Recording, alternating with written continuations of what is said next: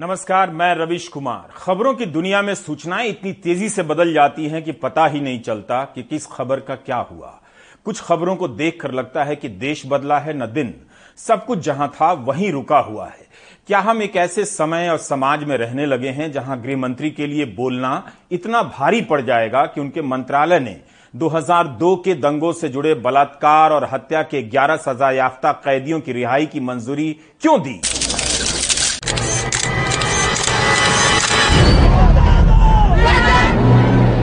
क्या अमित शाह और सरकार की चुप्पी की वजह से 2012 का यह आंदोलन भी खारिज कर दिया जाएगा, जब निर्भया के साथ बलात्कार की घटना से सारी दिल्ली रायसीना हिल्स पर जमा हो गई। जिस जगह पर आज सेंट्रल विस्टा बना है, उसी जगह पर न जाने किन घरों से और धर्मों की लड़कियाँ और लड़के बलात्कार और हत्या की इस घटना के खिलाफ सड़क पर उतर आए। वो लोग इस वक्त कहाँ हैं जिनके गुस्से ने एक शानदार कानून बनवाया, निर्भया फंड बनवा दिया? क्या अब उस समय के लोगों को इस बात से फ़र्क नहीं पड़ता कि गृह मंत्री अमित शाह के मंत्रालय ने हत्या और बलात्कार के 11 सजा याफ्ता को छोड़ने की मंजूरी दी है? क्या उनका आक्रोश अब सीमेंट बनकर सेंट्रल विस्ता में बिछ गया है, जहाँ दिल्ली की लड़कियाँ 2012 की सर्दियों में प्रदर्शन किया करती थीं? आज समाज चुप नज़र आता है। इसलिए बेहतर है उस समय की लड़कियों को ही सुन लेते हैं जो निर्भया, बलात्कार और हत्याकांड पर बोलने से पहले पुलिस की लाठियों की परवाह नहीं किया करती थी। सर्दी के दिनों में पानी की बौछारों की परवाह नहीं करती थी। ताकि आपको याद रहे कि आज का समाज हमेशा मरा हुआ नहीं था, कभी ज़िंदा भी था।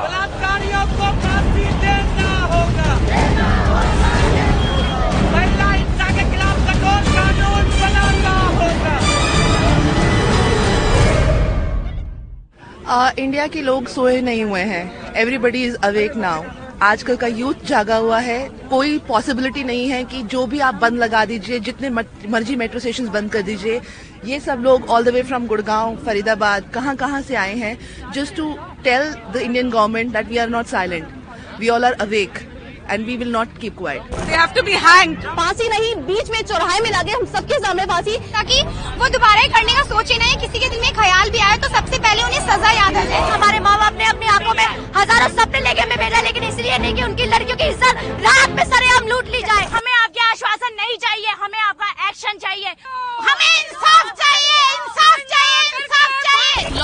लॉ एंड ऑर्डर्स भी चेंज हो जाएँगे और सारी चीज़ें बहुत जल्दी अमेंडमेंट्स होंगी और आपको बहुत जल्दी हर चीज़ का नतीजा मिल मिल जाएगा। तब समाज बोलता था, सरकार भी बोलती थी।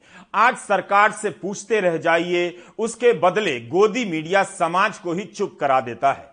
बिल्किस बानो के केस के कवरेज और सवालों पर सरकार की चुप्पी को समझने के लिए आपको फ्लैशबैक में जाना होगा। तभी पता चलेगा कि उस वक्त क्या क्या होता था। आप इन्हें तो पहचानते होंगे। आर के सिंह, मोदी सरकार में कैबिनेट मंत्री हैं, भाजपा सांसद हैं। उस वक्त यानी मनमोहन सिंह सरकार में गृह सचिव हुआ करते थे। आर के सिंह के बोलने पर तब कोई रोक नहीं थी, बल्कि जनदबाव इतना था, गुस्सा इतना था कि गृह सचिव के तौर पर are K Singh press conference किया करते थे, इंटरव्यू दिया करते थे, भरोसा दिया करते थे। उनके साथ दिल्ली पुलिस के कमिश्नर की भी प्रेस कॉन्फ्रेंस हुआ करती थी, जवाब आता था। आज तो ऑफ़ रिकॉर्ड भी गायब हो गया है। ऑन रिकॉर्ड तो शायद ही कोई ऐसे मामलों में बोलने आता है। खैर, आज के गृह सचिव अजय कुमार भल्ला ही आर के सिंह की तरह बिल्किस मामले में बोल सकते थे। उन्हें इसी अगस्त में एक साल का सेवा विस्तार दिया गया है। जब गृह मंत्री अमित शाह नहीं बोल रहे, गृह सचिव नहीं बोल रहे तो आइए उस समय के गृह सचिव के बयानों से ही काम चलाते हैं, जब अफसर बोला करते थे। One question which I had in mind was the response of the PCR vans, uh, as to whether the response can could have been faster. So I asked for these times, as to what was the time of the reporting and what was the uh, arrive time of arrival of the PCR van, and I was told four minutes. Now that I think is uh, outstanding. The other is regarding uh, this. Uh, no, I mean, uh, there's another question that I mean, could they have reached earlier? It was difficult question to answer because four minutes I think is quite uh, okay.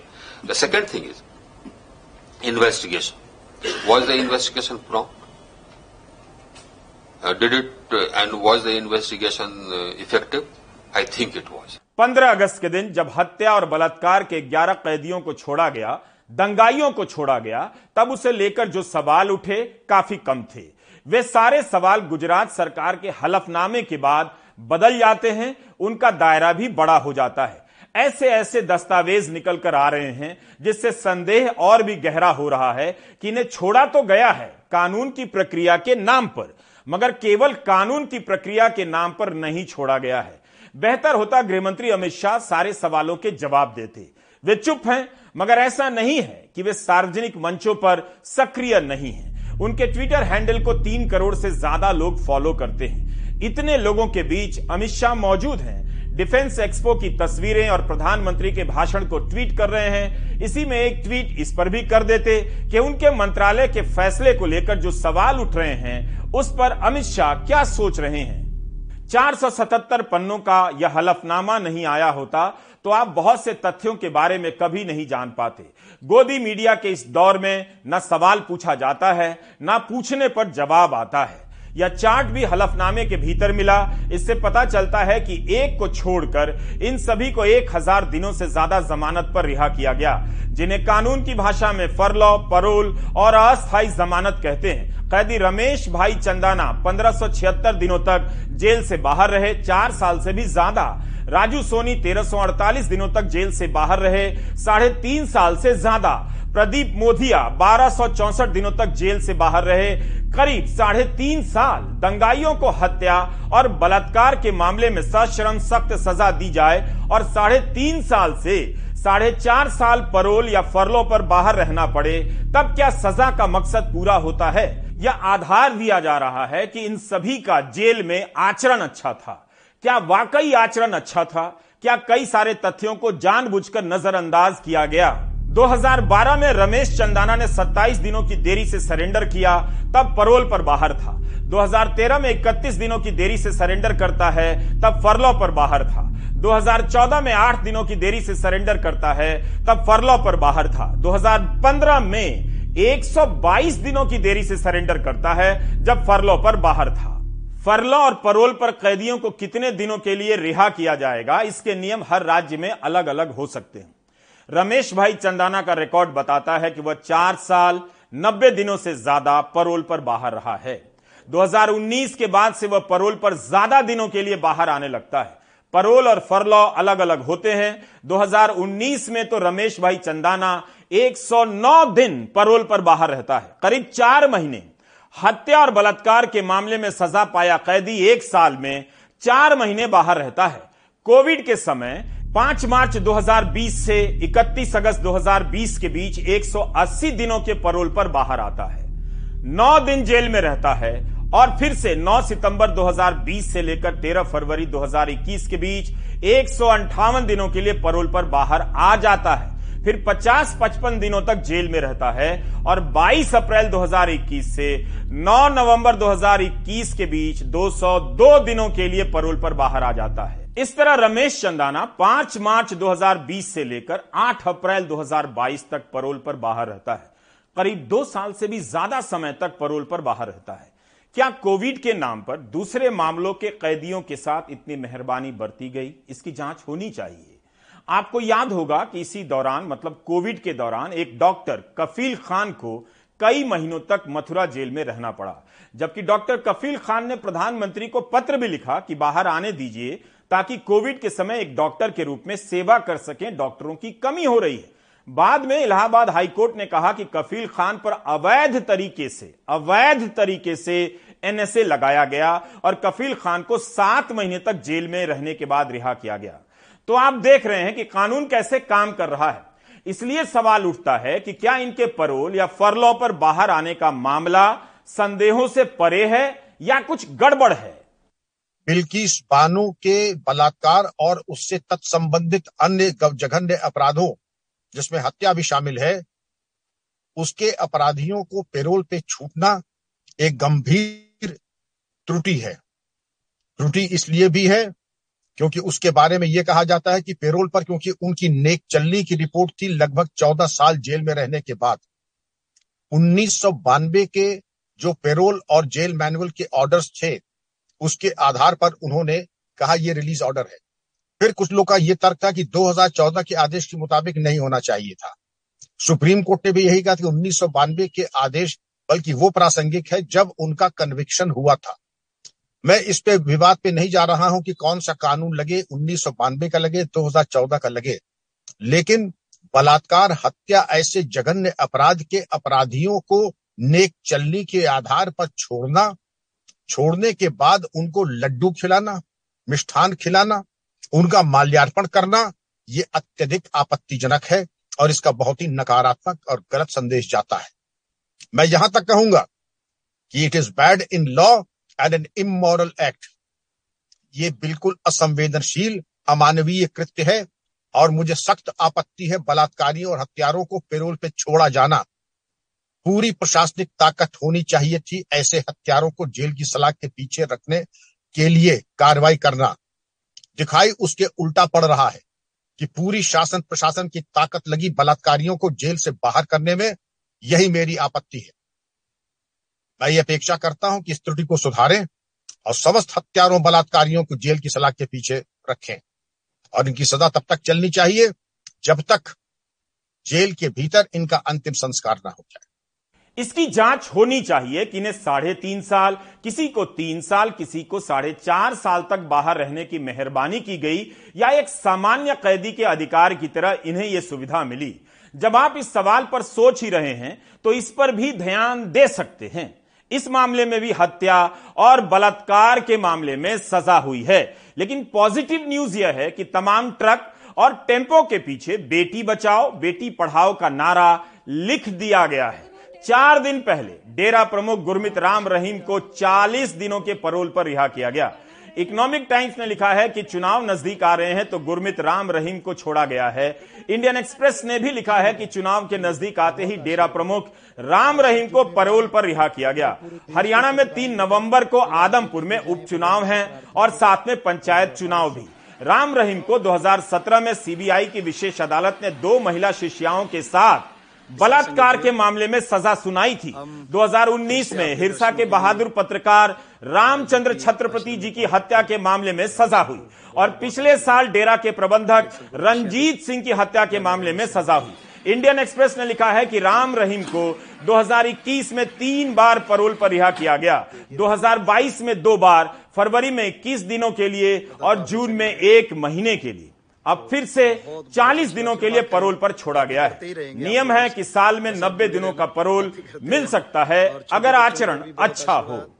तो हम बात कर रहे हैं कि jail सलाहकार समिति ने, गोधरा की जेल सलाहकार समिति ने 2002 के गुजरात दंगों के मामले में किस तरह सजा पूरी होने से पहले माफ़ी देकर छोड़े जाने की इजाज़त दी। इस 15 अगस्त को इन्हें रिहा किया गया। तब सभी का ध्यान इस समिति पर था। इंडियन एक्सप्रेस में बीजेपी के एक स्थानीय विधायक सी के जी राव जी का बयान छपा है। कि गोधरा जेल सलाहकार समिति ने आम सहमति से फैसला दिया।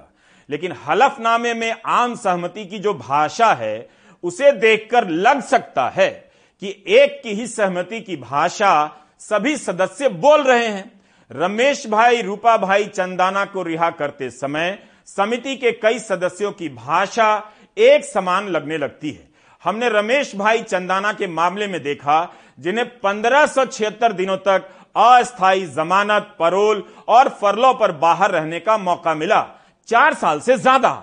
जेल सलाहकार समिति के पाँच सदस्यों की भाषा कैसे सेम टू सेम है, अंग्रेज़ी में है? क्या सभी सदस्यों को अंग्रेज़ी आती है या अनुवाद हुआ होगा? ऐसे ही एक सवाल मन में आ गया। इसमें तीन सामाजिक कार्यकर्ता हैं और दो विधायक। जिलाधिकारी, पुलिस अफसर की भाषा इन सभी से अलग है। हमारी सहयोगी शुभांगी अंग्रेज़ी में लिखे गए सलाह को जल्दी जल्दी पढ़ रही हैं। आप देखेंगे कि समिति के पाँच सदस्यों की भाषा सेम टू सेम है, मगर सभी के नाम सेम टू सेम नहीं है। इनके नाम है Pawan Kumar Soni, Vinita Ben Lele, Suman Ben Chauhan, Sardar Singh Patel, C K G, Rao ji. As per the order of the Honorable Supreme Court and according to the policy of 9 July 1992, the prisoner has completed a sentence of 14 years. District Superintendent of Police Dahod has recommended premature release. District Magistrate Dahod has recommended premature release. Jail Superintendent has stated in the nominal role that the conduct of the prisoner is good and recommended for premature release. Keeping in view the above reasons, I recommend premature release and this is my opinion. आपने देखा कि रमेश भाई चंदाना के मामले में पांचों सदस्यों की भाषा एक समान है रमेश भाई चंदाना एक बार परोल पर गया तो 122 दिनों के बाद आया। 122 दिन लेट आने पर कैसे लिखा जा सकता है कि समय पर आया करता था? या व्यवहार अच्छा था? क्या वाकई व्यवहार अच्छा होने के कारण इन्हें रिहा किया गया? परोल पर रिहा होने वाले कैदियों के खिलाफ थाने में जो एफआईआर है, पुलिस के पास दो दो शिकायतें हैं। उन्हें क्यों नजरअंदाज किया गया? क्या उन पर विचार हुआ था? एनडीटीवी की रिपोर्ट है कि 2017 से 21 के दौरान परोल पर बाहर आए चार कैदियों के खिलाफ बिल्किस बानो केस के चार अलग अलग गवाहों की तरफ़ से एक मामले में एफआईआर और दो मामले में थाने में शिकायत दर्ज कराई गई है। एनडीटीवी को मिली जानकारी के अनुसार साबरबेन पटेल नाम की गवाह ने 6 जुलाई 2020 को दाहोद के राधिकपुर थाने में एफआईआर दर्ज कराई। कैदी राधेश्याम शाह, मितेश भाई भट्ट के खिलाफ एफआईआर हुई है। इसमें महिला की गरिमा को चोट पहुँचाने, हत्या की धमकी के मामले जोड़े गए हैं। एफआईआर कराने वाली साबेर बिन पटेल बिल्किस बानो केस में गवाह हैं। उन्होंने आरोप लगाया कि दोनों कैदियों राधेश्याम शाह और मितेश भाई भट्ट के अलावा राधेश्याम के भाई आशीष ने सबेरा, उनकी बेटी आरफा को धमकाया। इस मामले में लिमखेड़ा कोर्ट में ट्रायल चल रहा है, यानी इस मामले में बरी होने का भी इंतज़ार नहीं किया गया। गोधरा जेल सलाहकार समिति से लेकर गृह मंत्रालय की मंजूरी तक में इस एफआईआर को किस आधार पर देखा गया या नजरअंदाज किया गया? क्या इसलिए कि हत्या और बलात्कार के मामले में सजा पाए कैदियों के आचरण को अच्छा बताना था? यही नहीं, बल्कि इस मामले के एक अन्य गवाह, मंसूरी अब्दुल रज्जाक ने 1 जनवरी 2021 को दाहोद पुलिस थाने में शिकायत दर्ज कराई है। लिखा है कि परोल पर बाहर आए कैदी शैलेश चिमन भाई भट्ट के साथ बीजेपी के विधायक शैलेश भाई भामोर और पूर्व राज्य मंत्री और लोकसभा सांसद जसवंत सिंह ने मंच साझा की। क्या आपको पता था कि हत्या और बलात्कार के कैदी के साथ बीजेपी के सांसद मंच साझा कर रहे हैं? इसकी तस्वीर भी शिकायत के साथ पुलिस को दी गई है। पुलिस को दी गई शिकायत में अब्दुल रज्जाक ने लिखा है कि परोल पर आए कैदी शैलेश भट्ट ने उन्हें धमकी दी। गुजरात पुलिस ने इस शिकायत को एफआईआर में बदलने की ज़रूरत नहीं समझी। एक और शिकायत पुलिस को मिली है, जो सजा याफ्ता गोविंद के खिलाफ है। 28 जुलाई 2017 को दर्ज कराई गई। आरोप लगाया गया कि उन्हें समझौता करने की धमकी दी जा रही है। इस शिकायत को भी एफआईआर में नहीं बदला गया। 2002 में बिल्किस बानो ने अपनी छह साल की बच्ची सहित अपने परिवार के चौदह लोगों का कत्ल देखा। उनके साथ सामूहिक बलात्कार किया गया। 15 अगस्त 2022 को इस जघन्य मामले के 11 मुजरिम रिहा कर दिए गए अच्छे चाल चलन के आधार पर। केंद्र सरकार के मंत्री इस फैसले को सही ठहराते हैं। Prahlad ji but one issue has come up just now that it is turn out that it was the that is which opposition is raise that the centre also clear the release of these Bilkis rapists in the, you know, in the case that just came out. So how would you defend that? Home Ministry personally cleared it. No, no, that is, see, after when having, uh, being in prison for some time, there is a provision for that. Accordingly, as per the law, it is done. And there are some jurists in that. It is not that sir, government alone has taken decision. But do you feel, you personally feel it was okay that they were released? I, I, I have said no. When the government and the concerned people have taken decision, I don't, I don't want to make any comment on that, and I don't find anything in, wrong in that because it is done as the, per the process of the law. मगर NDTV को मिले दस्तावेज़ बताते हैं कि इन 11 लोगों को लगातार पेरोल और बेल के ज़रिए बाहर आने का मौका मिलता रहा और इस दौरान इनमें से कई लोगों ने कानून तोड़े 2017 से 2021 के बीच कम से कम चार गवाहों ने चार मुजरिमों के खिलाफ शिकायत दर्ज कराई कि वे धमकी दे रहे हैं। एनडीटीवी के पास एक एफआईआर और दो पुलिस शिकायतें हैं। 6 जुलाई 2020 को राधेश्याम शाह और मितेश भाई भट्ट के खिलाफ एक एफआईआर दर्ज कराई गई। दाहोद के राधिकापुर पुलिस स्टेशन में दर्ज इस एफआईआर के मुताबिक इन दोनों ने और इनके एक भाई ने गवाहों को डराया, धमकाया। एक जनवरी 2021 को एक अन्य गवाह, मंसूरी अब्दुल रजाक माजिद ने दाहोद में शैलेश चिमनलाल भट्ट के खिलाफ शिकायत दर्ज कराई कि उन्होंने पेरोल पर रहते हुए उन्हें धमकी दी है। शिकायत में ये भी बताया गया है कि लोकसभा सांसद और मंत्री रहे जसवंत सिंह भभोर ने एक आरोपी शैलेश चिमनलाल भट्ट को मंच पर बुलाकर अच्छे कामों के लिए प्रोत्साहित किया। 28 जुलाई 2017 को दो अन्य गवाहों ने मुजरिम गोविंद नाई के खिलाफ शिकायत दर्ज कराई। कहा कि उन पर समझौता करने का दबाव डाला जा रहा है, वरना उन्हें ज़िंदा नहीं छोड़ा जाएगा। यही नहीं, पेरोल पर रहते हुए मितेश चमनलाल भट्ट पर यौन हमले का भी आरोप लग चुका है।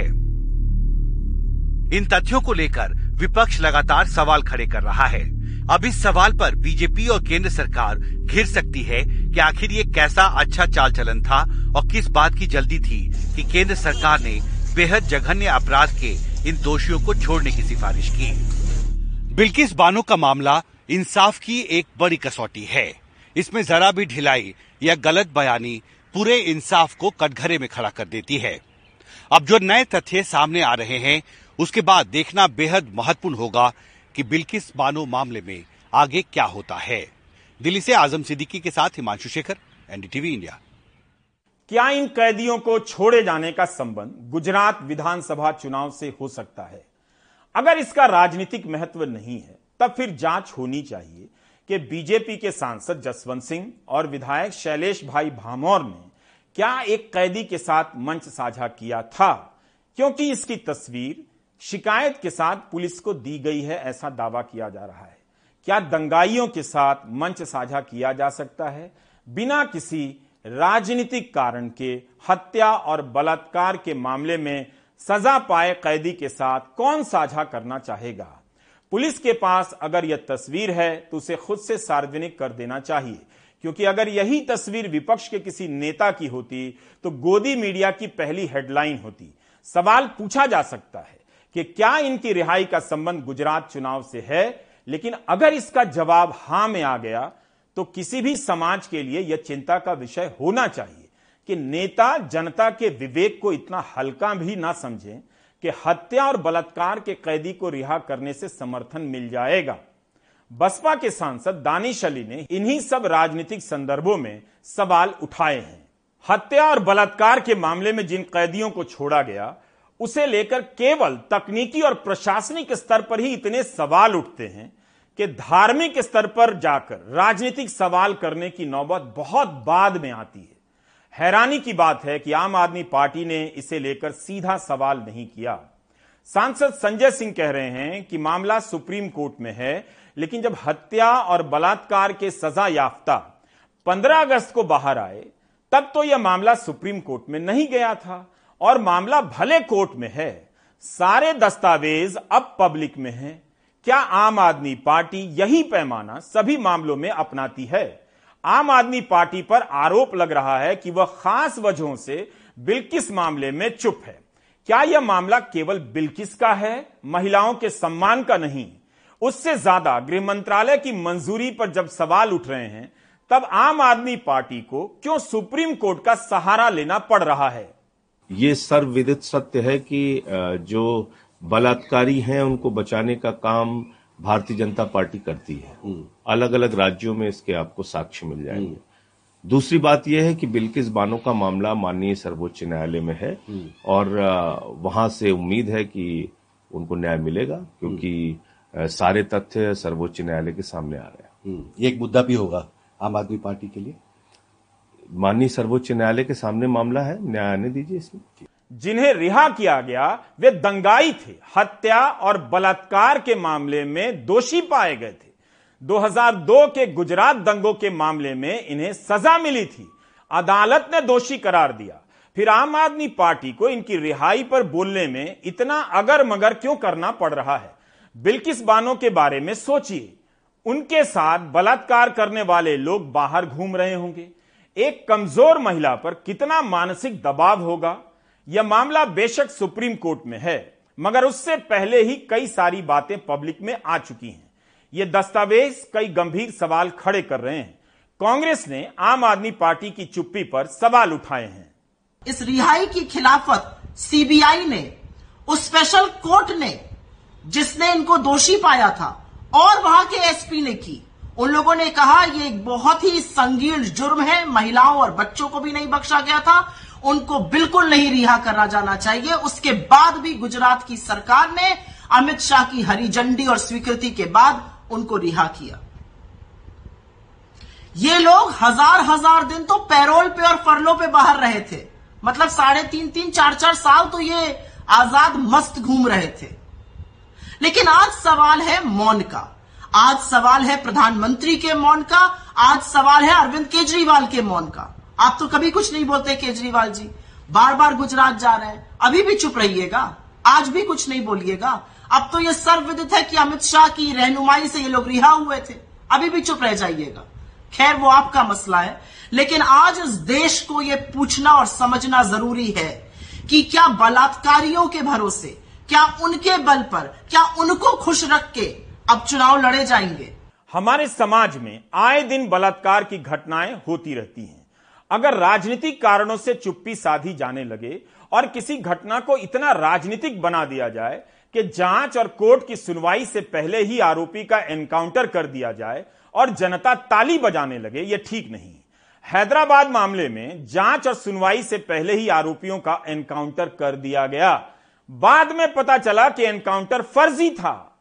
आज ही गाजियाबाद से बलात्कार और हत्या की खबर आई कथित तौर पर एक महिला को पाँच लोगों ने अगवा किया, दो दिनों तक बलात्कार के बाद मार दिया।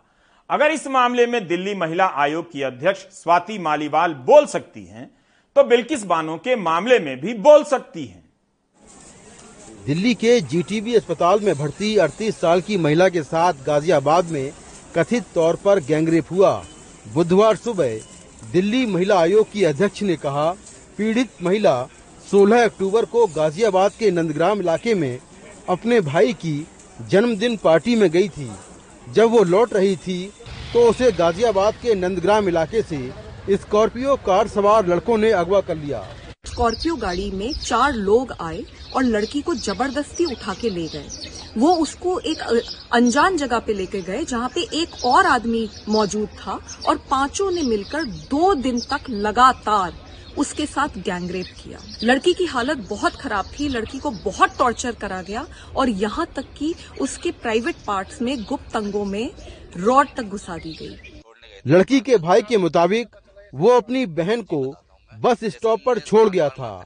इसके बाद उसके जानकार लड़के उसे ले गए। उसने ये बताया हमें हमारी बहन ने कि वो ऑटो वाला चल नहीं रहा था तो दूसरे ऑटो में वो जाके बैठने लगी तो स्कॉर्पियो कोई गाड़ी आई।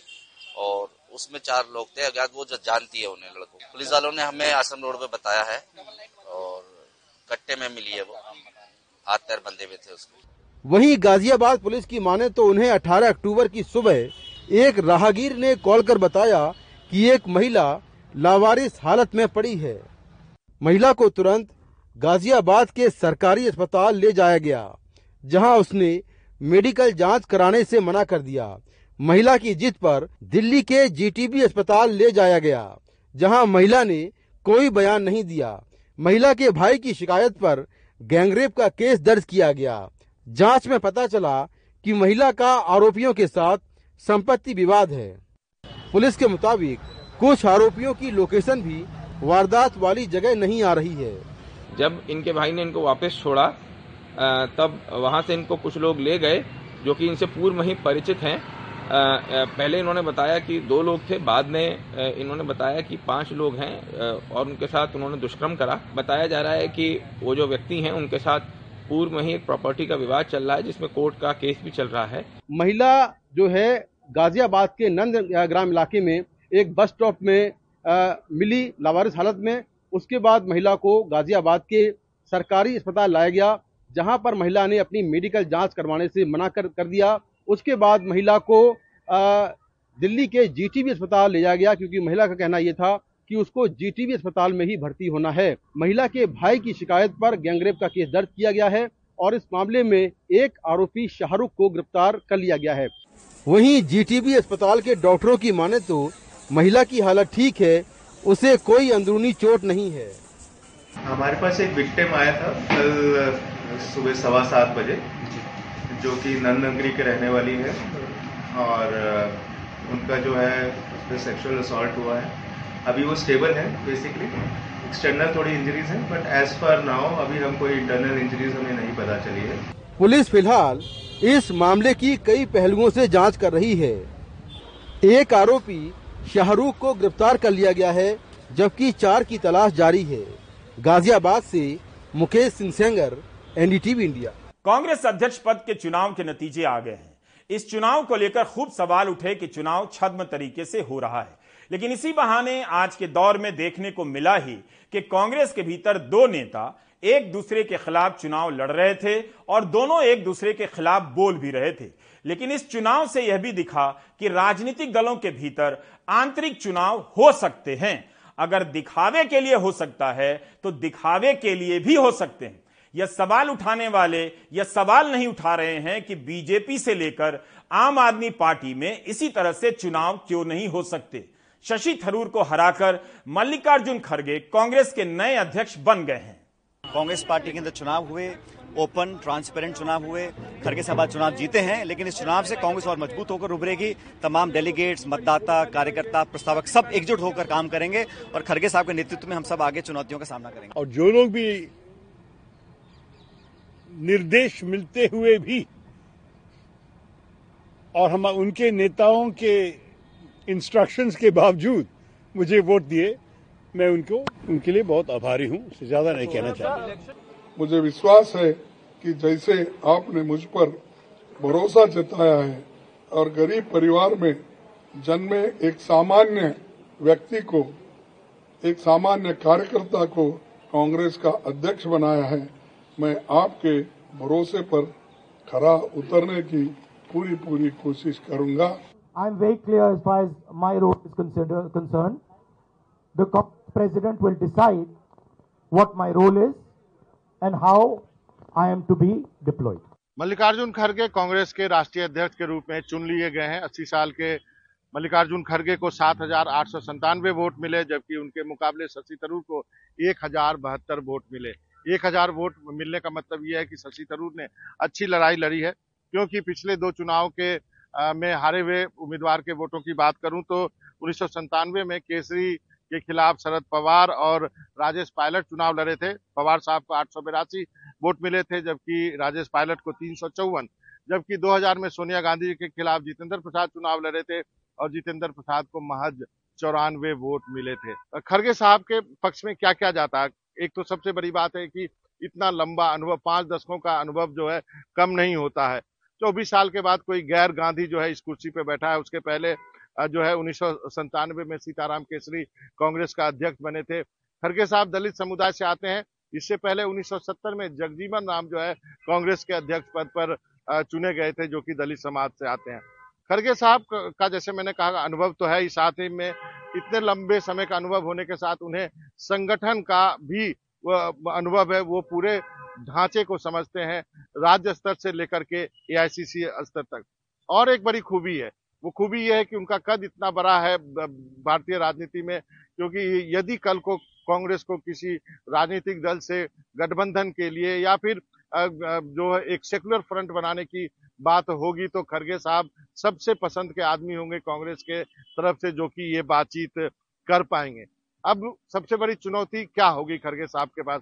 कहा जाता है कि कांग्रेस का अध्यक्ष बनना जो है कांटों का ताज पहन, पहनने के जैसे है और वो भी गैर गांधी सरनेम के। अब सबसे बड़ी बात यह चुनौती के रूप में उनको, उनके पास होगी कि युवाओं को वो आगे लेकर के आए। खुद जो है गांधी परिवार से नहीं है तो उनके ऊपर ये जिम्मेवारी होगी कि गैर परिवारवाद को, को, को लोगों को आगे बढ़ाए जो एक परिवारवाद की बात हमेशा कांग्रेस पे लगते रहती है। उससे भी बड़ी बात यह है कि क्या खड़गे साहब संगठन में क्या परिवर्तन करेंगे? क्या कांग्रेस की सबसे बड़ी डिसीज़न मेकिंग बॉडी है? कांग्रेस कार्य समिति जिसको कि कांग्रेस वर्किंग कमेटी भी कहते हैं क्या उसमें वो चुनाव कराएँगे? वो क्या राज्यों के अध्यक्षों का भी क्या चुनाव कराएँगे? राज्यों में संगठन के लिए क्या चुनाव होगा? जो फ्रंटल ऑर्गेनाइजेशन है यूथ कांग्रेस है, महिला कांग्रेस है, सेवा दल है, क्या इसमें भी चुनाव कराए जाएँगे? और सबसे बड़ी खूबी है कि कांग्रेस का वोट पर, प्रतिशत जो है, बढ़ नहीं रहा है। उसको बढ़ाने के लिए उनके पास क्या प्लान है? जनता को कैसे जोड़ेंगे? वो कौन से वर्ग हैं जो एक समय कांग्रेस के वोटर होते थे? दलित जो है माइनॉरिटीज और अपर कास्ट, क्या वो इस कॉम्बिनेशन के लिए वो क्या करेंगे करेंगे? खड़गे साहब के पास सबसे इमीडिएट चुनौती ये है हिमाचल और गुजरात का चुनाव। दोनों जगहों में ये कहा जाता है कि कांग्रेस यहाँ मजबूती से लड़ नहीं रही है। तो खड़गे साहब को इन दोनों राज्यों में एक रणनीति बनानी होगी कि किस ढंग, की, किस तरह से यहाँ पर जो है कांग्रेस एक बार फिर से बीजेपी का मुकाबला करती है। हिमाचल में तो सीधे बीजेपी से टक्कर है, लेकिन गुजरात में आम आदमी पार्टी की बढ़ती लोकप्रियता भी कांग्रेस के लिए एक सिरदर्द है। उसके बाद कर्नाटक में चुनाव होगा, जो कि माना जा रहा है कि खड़गे साहब के लिए शायद आसान हो क्योंकि भारत जोड़ो यात्रा के तहत राहुल गांधी ने भी वहाँ पे काफ़ी समय बिताया है। तो कुल मिलाकर के खड़गे साहब के लिए चुनौतियाँ काफ़ी कठिन है और सबसे बड़ी बात यह है कि उनके हर कदम को इस लेंस के तहत परखा जाएगा कि क्या इसमें गांधी की परिवार की मूक सहमति है या नहीं। क्या वो हर बात के लिए गांधी परिवार के पास जाते हैं या नहीं जाते हालाँकि राहुल गांधी ने कहा है कि अब खड़गे साहब अध्यक्ष हैं तो वो वो, उनको रिपोर्ट करेंगे। यानी राहुल गांधी खड़गे साहब को रिपोर्ट करेंगे कि, कि खड़गे साहब क्या जिम्मेवारी देते हैं। लेकिन आ, सच्चाई क्या है ये हम सबको मालूम है। तो खड़गे साहब के लिए चुनौतियाँ काफ़ी हैं और उनको इन चुनौतियों पे खड़े उतरना होगा।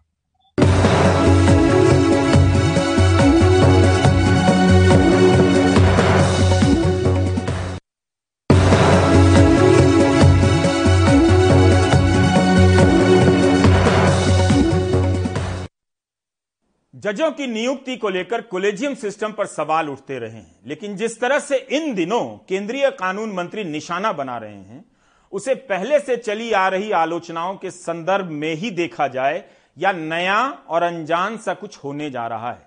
कानून मंत्री किरण रिजिजू कह रहे हैं कि जजों की नियुक्ति करना सरकार का काम है। दूसरी तरफ़ chief justice U U Lalit की मौजूदगी में वरिष्ठ वकील सी एस वैद्यनाथन ने कह दिया कि ऐसी फुसफुसाहट है कि सुप्रीम कोर्ट, कोलेजियम केवल तभी सिफारिशें भेजेगा जब वे केंद्र सरकार को मंजूर होंगी। मुझे लगता है, वकील साहब कह रहे हैं कि मुझे लगता है कि एक बहुत ही खतरनाक प्रस्ताव है। अगर यह सच है तो इसका मतलब है कि न्यायपालिका की स्वतंत्रता खतरे में है। आशीष भार्गव की यह रिपोर्ट देखिए। आधा समय जजों का दिमाग और समय, अगले जज किसको बनाना है, उस पर ज़्यादा खर्च हो रहे हैं। ना कि अपने पूरे समय न्याय देने में। तो क्यों हाईकोर्ट और सुप्रीम कोर्ट के जजों की नियुक्ति को लेकर मोदी सरकार के तेवर फिर बदल गए हैं। पिछले कुछ सालों से चुप बैठे केंद्रीय कानून मंत्री किरेन रिजिजू ने कोलेजियम सिस्टम पर जमकर हमला बोला।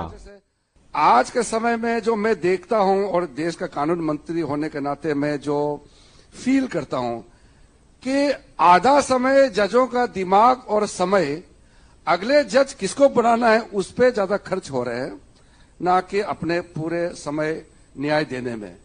तो क्योंकि सिस्टम ऐसे बनाया कि वो नाम तय करते हैं, एक समूह, एक कॉलेजियम, फिर उसका कंसल्टी जज होते हैं, दूसरे कौन उस हाईकोर्ट में चीफ जस्टिस थे, कौन कौन उस हाईकोर्ट के सीनियर जजेस है। कंसल्टेशन बहुत वाइड होते हैं। बात यहीं तक नहीं है। खुद सीजेआई यू यू ललित की मौजूदगी में एक वरिष्ठ वकील ने भी जजों की नियुक्ति के लिए चल रही अटकलों का ज़िक्र कर दिया। फुसफुसाहट है कि कोलोजियम सिर्फ़ केंद्र को स्वीकार्य नामों की ही नियुक्ति देगा। द कॉलेजियम जजों की नियुक्ति को लेकर ये लड़ाई कोई नई नहीं है। 2014 में मोदी सरकार इसके लिए एनजेसी कानून लेकर आई थी। लेकिन एक साल बाद ही संविधान पीठ ने इसे असंवैधानिक करार देकर रद्द कर दिया। तब अदालत ने केंद्र को एक एमओपी लाने को कहा, लेकिन तभी से ये मामला अटका पड़ा है। केंद्र सरकार और न्यायपालिका के बीच ये टकराव कोई नया नहीं है, ये कई सालों से चल रहा है। यहाँ तक कि कॉलेजियम की सिफारिशों के बावजूद कई नियुक्तियाँ और जजों के ट्रांसफ़र के केस केंद्र सरकार ने रोक रखे हैं। हाल ही में हाईकोर्ट ने तीन हाईकोर्ट के चीफ जस्टिस को ट्रांसफ़र करने की सिफारिश मान ली, लेकिन उड़ीसा हाईकोर्ट के चीफ जस्टिस एस मुरलीधर को मद्रास हाईकोर्ट का चीफ जस्टिस बनाने की सिफारिश नहीं मानी। जस्टिस मुरलीधर ने 2020 के दिल्ली दंगों के दौरान देर रात सुनवाई करके कई अहम आदेश दिए थे। दरअसल, जजों की नियुक्ति को लेकर सुप्रीम कोर्ट कॉलेजियम में मतभेद के बाद केंद्र सरकार का ये तेवर सामने आया है। 8 नवंबर को रिटायर हो रहे सीजेआई यू यू ललित ने चार नामों को लेकर शेष चार जजों को चिट्ठी लिखी थी, लेकिन दो जजों ने इस पर आपत्ति ज़ाहिर की। इसके बाद सुप्रीम कोर्ट में जजों की नियुक्ति पर ब्रेक लग गया।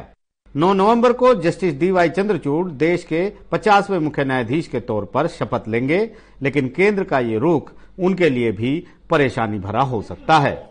नई दिल्ली से आशीष भार्गव की रिपोर्ट, एनडीटीवी इंडिया। आप देख रहे थे प्राइम टाइम, नमस्कार।